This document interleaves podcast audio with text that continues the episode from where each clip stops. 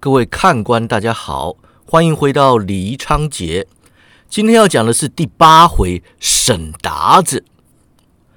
话说郑恒洲抱起龙有功的尸首，走入异族山庄的房舍中。山庄内一片漆黑，也没半个人影。他将龙有功放在前厅桌上，点燃蜡烛，又去厨房找点吃的。等到雨停后啊，他便孤身出门，沿路跑回十里亭。其实啊，已近亥时，茶馆摊贩早已关门了。然而丐帮弟子依然等在该处。郑恒州传话下去，丐帮弟子立刻召集城外帮众。第二天一早，龙有功的尸体已经运抵应天府丐帮总舵。郑恒州问起柯晚清。丐帮弟子唯唯诺诺，不敢回答。郑恒洲再三逼问啊，丐帮众人才据实以告。原来柯晚清昨日跟踪郑恒洲他们离去啊，就此音讯全失。丐帮弟子已经发下号令，竭力找寻柯晚清与黑龙门的黑衣人，但是两天过去了，还是一点消息也没有。郑恒洲心急如焚，便要出门寻找。正好此时范世豪赶回总坛，这才劝住了他。范世豪让郑恒洲描述普查泰的长相，找人画了张画像，连带柯晚清的画像也一并画了，派人送往各分舵，请尽丐帮之力，一定要找到他们。郑恒洲代传龙帮主一命啊，由范世豪接任丐帮帮主之位。接着呢，便留在丐帮总舵，一面等待柯晚清的消息，一面传授范世豪六招降龙神掌。范世豪记性没有郑恒洲好啊，演练招式的时候，总请郑恒洲在旁指点，有时呢，也请他一起切磋。范世豪跟随龙有功办事多年呐，熟知他的心意，有心趁学招之时呢，将降龙神掌通通传给郑恒洲。郑恒洲谨遵龙有功遗命啊，代传的那六招降龙神掌他是肯学的，但是范世豪想将自己原先就会的五招降龙神掌也传给了他，他就坚决不学了。他总说自己并非丐帮中人呐，学了六招掌法已经太过，绝不能将丐帮的绝学通通学去。其实他心里明白，自己一旦学全了降龙神掌，从此便跟丐帮再也脱不了关系。他答应龙有功要看顾丐帮啊，心里也打定主意要这么做。不过他没打算将整个丐帮的担子扛在肩上。如此过了月余啊。正范两人的六招降龙神掌都已练出心得了，那降龙神掌果然是越打越强啊，内力也越来越刚猛，进进比练晋昌诀还快。这日呢，他与范世豪拆招练功，突然感到心浮气躁，一掌打偏过去啊，震得一棵大榕树剧烈颤抖，洒下大片树叶啊。范世豪双掌一翻，带动两团树叶散向两旁，走到郑恒洲面前。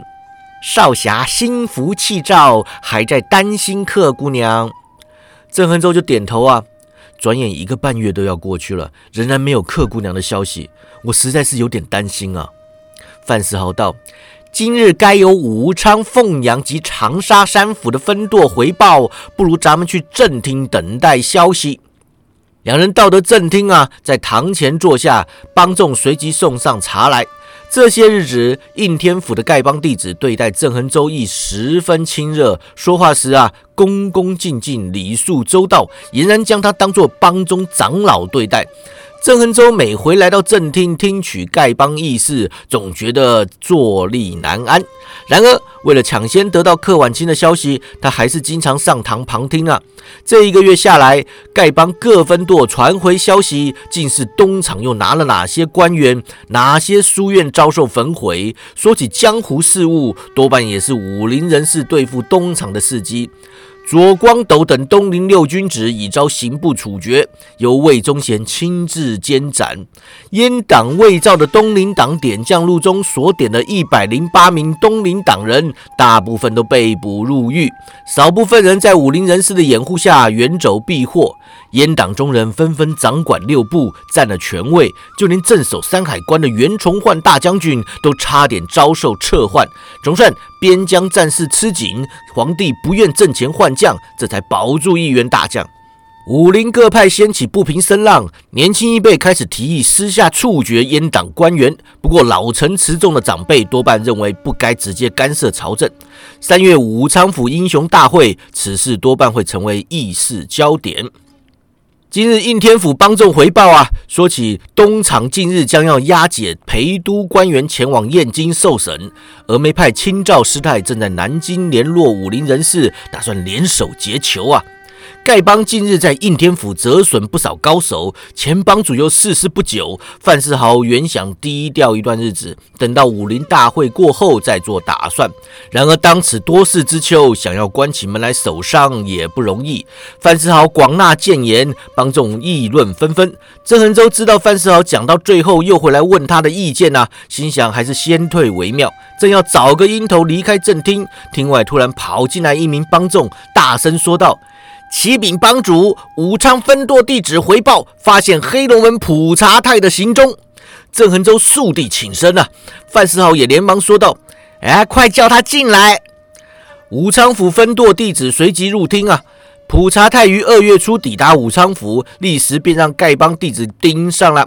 不过没有柯晚清的踪迹，他住在客栈里，深居简出，没有与人接触，看不出是何企图。丐帮两度派人溜入客栈打探呐，都让他察觉。第二回进去的人还给打成重伤。之后普查泰换间客栈投诉，丐帮便没有派人再探。郑仁洲立刻告别范世豪，与武昌分舵弟子一同赶往武昌府。范世豪写了一份手谕啊，交代武昌分舵曾长老全力协助郑恒洲。临行前，范世豪对郑恒洲道：“武昌府即将举行武林大会，黑龙门的人选在此时现身刚地，只怕动机并不单纯呐。恒州啊，除了追回图谱、找寻客姑娘，并且为龙帮主报仇外，黑龙门在武昌府有何图谋？你也要一并调查清楚。待我料理完劫囚之事，便尽快赶往武昌与你会合。郑恒洲与丐帮弟子马不停蹄，星月赶路，于三月初十抵达武昌府。他们前往丐帮分舵，与舵主曾长老会面，说起当前状况。由于三月中要开武林大会，最近陆续有不少武林人士来到武昌府啊。丐帮虽然消息灵通，还是无法尽释武林人士，难以肯定有没有其他黑龙门的奸细混了进来。普查泰依然住在客栈里，三餐都在客栈用膳，除了晚间去江畔散步之外，几乎足不出户。郑恒洲饱餐一顿，休息片刻，待得天黑，换了套黑色衣物，跟随丐帮弟子前往普查太投宿的客栈。丐帮有派遣弟子在客栈外轮班监视啊，他们上前招呼，得知普查太外出散步，另有帮众尾随跟监。郑恒洲孤身翻入客栈，任明客房，推开窗户，纵身而入。他就着微光翻箱倒柜找寻降龙神掌图谱，不过搜了半天，一本书册也没收到啊！正当他矮身要去搜床下的时候啊，屋外突然传来细微声响。郑仁洲心里一惊，滚到门边，轻手轻脚的贴着墙面站起。若是普查太回来了，丐帮的人理应出声示警。门外之人一声不吭，连脚步声都放得极轻，不知究竟有何企图。就听见“咔啦”一声啊，窗户突然开启。郑恒洲连忙转头，刚好看见一名黑衣人窜入房内。郑恒洲迟疑片刻啊，不知是否该直接动手。对方倒也了得啊，落地之后立即察觉有异，头也不回，便向郑恒洲踢出一脚。郑恒洲矮身避过，左掌探出，抓向对方的咽喉。黑衣人右手一扬，架开郑恒洲手掌，顺势反扣他的手腕。郑恩洲展开擒拿手法，跟黑衣人一块打块，瞬间拆了十来招啊，斗的是旗鼓相当。对方认招快，变招准，行招之间往往暗藏一股绵劲，能将自己的招式引向一旁。郑恩洲见招拆招，好几次都差点让对方带得重心失衡呐。他足下绊了几次，越打越不是滋味。突然间，使个千斤坠的势指，站稳马步，拍出一掌狂杀万里。黑衣人见此掌来势凶猛，难以牵引，当即变招，也是一掌拍了上去。双掌相交，爆出一下闷响。黑衣人向后飘出，空中几个回旋，落在开启的窗户旁边。黑衣人伸出一掌，阻止郑恒洲再攻，说道：“郑兄，是我百草之。”郑恒洲心下吃惊啊，就着窗外月光一看，果然便是锦衣卫百草之。他满心一逗，问道：“白千户，你怎么？”百草之挥掌打断他，转身关上窗户，跟着走向郑恒洲。郑恒洲不明他的意图啊，向后退开半步。百草之知他见疑，比了比摆在客房中央的木桌，两人分别站在桌子两端。百草之轻声道。那日在巡抚衙门目睹郑兄绝技，在下深感佩服。今日有幸与郑兄过招，倒也了了兄弟一桩心愿。郑恒洲哭笑不得：“白千户啊，这里可不是寒暄叙旧的地方啊！你到底是来做什么的？”我来捉拿黑龙门奸细。百草知道。我当年在辽东熊廷弼将军麾下主持军情，专门对付黑龙门探子。这次锦衣卫查到有大批黑龙门人物混入关内，我自然要带队追来，查清楚他们有何图谋。郑和州皱眉啊，黑龙门的人怎么能够大批混入关内？想来是山海关守军中藏有汉奸，那边我已经派人去查了，相信要不了多久就能把汉奸揪出来。百草之话锋一转，问道：“倒是正兄，你怎么会盯上这普查太？他杀了我一个朋友，又夺走我另外一个朋友。我是来找他打探朋友下落兼报仇的。”郑恩州道：“他没有提起降龙神掌图谱啊，因为丐帮并未对外透露图谱失窃的消息。白兄，既然黑龙门来了大批人马，你也不差普查太一个。此人跟我有私怨，可否请你将他交给我来处置？”百草之面有难色。这个不瞒郑兄说，黑龙门人目前便只普查太一人露面。他每天傍晚都去江畔游走，多半是在等待接应之人。但是咱们跟了他半个多月，这接应之人始终没有出现。待会儿拿了他，郑兄有什么要问的，尽管先问。但是这人，我还请郑兄让我带走。见郑恒洲沉吟不语，问道：“怎么，郑兄可有难言之隐？”郑恒洲凝望着他，不知如何作答。百草之神色不悦，说道：“郑兄，兄弟对你算得上是坦诚以待了。你始终为了我是锦衣卫而对我建疑，兄弟心里实在不是滋味。”郑恒洲心知百草之既然已经到了，自己绝不能不卖他面子。但是此人处处透露神秘啊，若不弄清楚，心中总是不安。他问：“白兄，既然说坦诚。”可否坦然告知你究竟奉谁号令？百草之神色一凛，缓缓摇头：“郑兄，兄弟当真是诚心与你结交，但是此事关系重大，恕兄弟不能透露。万一泄露出去，苦的可是黎明苍生啊！”郑恒洲心想：“你连黎明苍生都搬出来了，我还能怎么问下去啊？”他道：“好吧，一会儿我要审问普查他一件丐帮中的隐秘大事。”希望白兄听了不要到外面说去。百草痴一拍胸膛：“兄弟保证不说。”这时客栈外传来一声口哨，那是丐帮的市井警讯。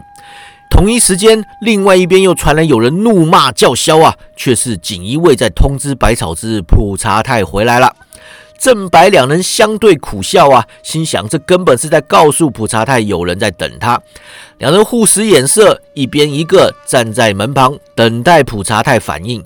片刻过后，内庭传来脚步声，一步一步走到门外，站在门口却不进来。门外之人说道：“朋友，既然来了，何不露脸？躲在门后偷袭，算什么英雄好汉？”郑恒洲对着百草枝比比自己啊，百草枝两手一摊，做了个请的手势。郑恒洲跨到门口，拉开房门，只见门外站着一名中年男子，正是黑龙门普查太。普查太一看是他呀，着实吃了一惊，随即凝定心神，说道：“原来是点昌派郑少侠，想不到你还真逃得出来啊！龙大侠的伤势办得风光吗？”郑恒洲强忍怒气说道。客姑娘呢？普查泰哈哈一笑：“我为什么要告诉你呀？那图谱呢？不在我身上。”郑恒洲一生与人动手，往往师出有名，鲜少会在盛怒之下打人出气的。此刻想起龙有功遍体鳞伤的惨状啊，忍不住怒火攻心，喝道：“看来不打你是不肯说的了。”说完啊，双掌运劲扑了上去。普查泰足下轻点，退入内庭，随即施展黑龙门绝技破冰神拳，一拳一拳呐，虎虎生风，与狂沙掌法斗的是难分难解。黑龙门位居黑龙江畔。冰天雪地，气候严寒。为了御寒啊，门内不论内外功都偏重刚猛一路。他一边拆招，一边笑道：“龙有功好大的眉头，还不是让我手到擒来？凭你这套软绵绵的掌法，也想为他报仇啊？”郑恒洲火冒三丈，喝道：“无耻小人，不敢跟龙帮主堂堂正正过招，专使酒中下药这等下三滥的功夫。凭你这点功夫，连帮龙帮主提鞋都不配。”普查泰哼的一声说：“你也太看得起那个臭要饭的啦！今日让你见识咱们黑龙门神功。”说完，大喝一声，使出破冰神拳中的绝招“天火焚冰”。这一拳大开大合，中路直进啊，带动一股火热的干风，仿佛空气都要燃烧起来。我让你知道龙帮主的厉害！郑恒洲乘气扎马，潜龙勿用的罡风当场盖过天火焚冰的火气。普查太闷哼一声啊，身体腾空而起，远远摔入自己客房的大门，撞烂房中桌椅，瘫在卧房旁边。待要挣扎起身，突然喉中一甜，喷出一口鲜血。他手扶床板，奋力起身，却见鞋里寒光一闪，一把长剑已经抵住自己咽喉。普查泰没有想到屋里竟然还有埋伏啊！此人无声无息欺到自己身边，显见武功不在自己之下，一个郑恒洲已经应付不了了，再加上这个对头，今日已无胜算。他在长剑挟持下缓缓坐落床沿，一手擦拭嘴边的血痕，一手抵着郁闷的胸口，突然间身体前倾，向着颈上的剑刃急抹而下。百草之应变奇术啊！右手长剑向外一荡，左手已经顺势封了他的穴道。普查泰没了力气，屁股一滑，靠着床板坐倒在地。他生性悍勇，面无惧色，对着步入房内的郑恒洲喝道：“我什么都不会说的，趁早痛痛快快杀了老子！折磨人的不是好汉。”郑恒洲来到他的面前，踢正一张椅子，大拉拉的坐下，说道。龙帮主让你折磨的不成人形，你好意思说折磨人的不是好汉？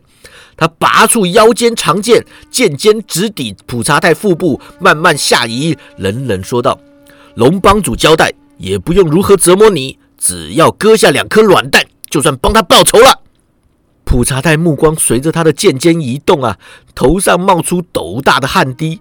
待得郑恒洲高举长剑，眼看就要咔嚓下来啊，当场吓得魂不附体，大叫：“且慢！”郑恒洲凝剑不发，问道：“怎么样？”普查泰咬咬牙说道：“你问吧。”郑恒洲问：“客姑娘在哪里？”“啊她走了。”“你杀了她？”“没有。”“你放她走？”“不是。”郑恒洲大声道。你给我把话说清楚！普查泰抬头看他，冷冷一笑，说道：“我把你那半本降龙神掌图谱交给他，让他带回去复命了。”胡说！郑恒洲长剑下指，再度抵住普查泰的下体。客姑娘根本没回丐帮。普查泰嘴角上扬：“谁说他是回丐帮复命的？”郑恒洲声色俱厉啊！我不准你污蔑客姑娘！普查泰毫不退缩。你跟他很熟吗？你知道他是什么人吗？郑恒洲只感头皮发麻，背脊上流满冷汗，战声道：“他是丐帮五代弟子，深得龙帮主和范帮主的器重。你这个女真狗，妖言惑众，可骗不了我。那你说他去哪了？他，他定是让你杀了。”普查泰轻轻摇头：“啊，你说让我杀了，那就当是让我杀了吧。”郑恒洲惊惧不定啊，还剑入鞘，上前一拳打在普查泰的脸上，只打得他左眼肿成一片呐！你说，你给我说！普查泰吐出一口鲜血，冷笑道：“克婉清，本名克婉贞，乃是当今奉圣夫人克氏的侄女，更是九千岁魏忠贤的干女儿。腰挂碧玉牌，可调动东厂兵马。两年前。”奉魏忠贤之命混入丐帮，为的就是夺取降龙十掌图谱。如今图谱已得，功德圆满，你倒想想，他会回哪儿去啊？克氏乃是天启皇帝的乳母，姿色美艳，十八岁入宫哺乳皇子，及至皇上长大成人，依然每日清晨入乾清暖阁侍帝，假夜后回咸安宫。天启皇帝封她为奉圣夫人，在皇宫之中握有大权，与魏忠贤狼狈为奸，把持朝政，为难群妃，东宁诸臣无不恨他恨得牙痒痒的。郑恒州一把抓起对方衣襟，怒声斥道：“你说谎！”说完，右掌高高举起，对准普查带的天灵盖就要击落。百草之伸手握住他的手腕，阻他动手。郑恒洲转头看他，只见百草之缓缓摇头：“郑兄，你说的客姑娘可是二十岁出头，瓜子脸，凤眼薄唇，右眼下有个美人痣的。”郑恒洲心下激动啊！既然连一句“你怎么知道”也问不出口。百草之见他不答，心下了然，继续道：“众所皆知，客氏与魏忠贤狼狈为奸。魏忠贤早年为了讨好客氏，收了他家一双子之辈的兄妹为义子义女，男的叫做客天傲，女的叫做客婉珍。”前几年，克天傲统领东厂兵马，四下为魏忠贤办事，着实立了不少功劳。两年前，他突然辞去东厂职务，从此下落不明。我一直派人留意他的行踪，但是两年来都没有任何消息。至于克婉珍，魏忠贤一子一女甚多，从未派他干什么事情，是以此人默默无闻。我也不曾派人留意过他。这家伙说魏忠贤让他化名混入丐帮，窃取降龙神掌。依我看啊，不是没有可能的事情。郑恒洲难以置信，可是柯姑娘她，柯姑娘不会这么做的。普查太笑道：“不会吧？你下次见到她呀，当面问问不就知道了吗？”郑恒洲思绪混乱啊，没空理他，愣愣坐回椅子上。百草之迎上前来，站在普查太面前，目光冰冷的瞪视他。魏忠贤要夺降龙神掌图谱，关你黑龙门什么事？普查太笑容一僵，没有应答。百草之接着问：“你说你把图谱交给柯婉珍，不就是说你们是一伙的吗？还是你要说你打不过克婉珍，图谱竟是让他夺去的？”普查太唯唯诺诺，只说：“呃，这这个黑龙门跟魏忠贤什么时候搭上的？他武功天下第一，为什么要夺降龙神掌？”百草之厉声问道：“你们黑龙门大批高手混入关内，有何图谋？跑到武昌府来，所为何事？”普查太紧闭双唇，摇头不语。黑龙门是为了私利勾结魏忠贤，还是代表后金？普查太道：“你就算是把我杀了，我也不会说的。”百草知道这话我听多了，会说这话的人都不曾见识过锦衣卫的手段。他走到房外，沉声叫道：“进来！”墙外立刻翻进五条人影，奔入房内，架走普查太。百草之轻拍郑恒洲肩膀，说道：“郑兄，柯婉珍之事，我会帮你留意，一有消息就派人通知你。”郑恒洲抬头看他，微微点头。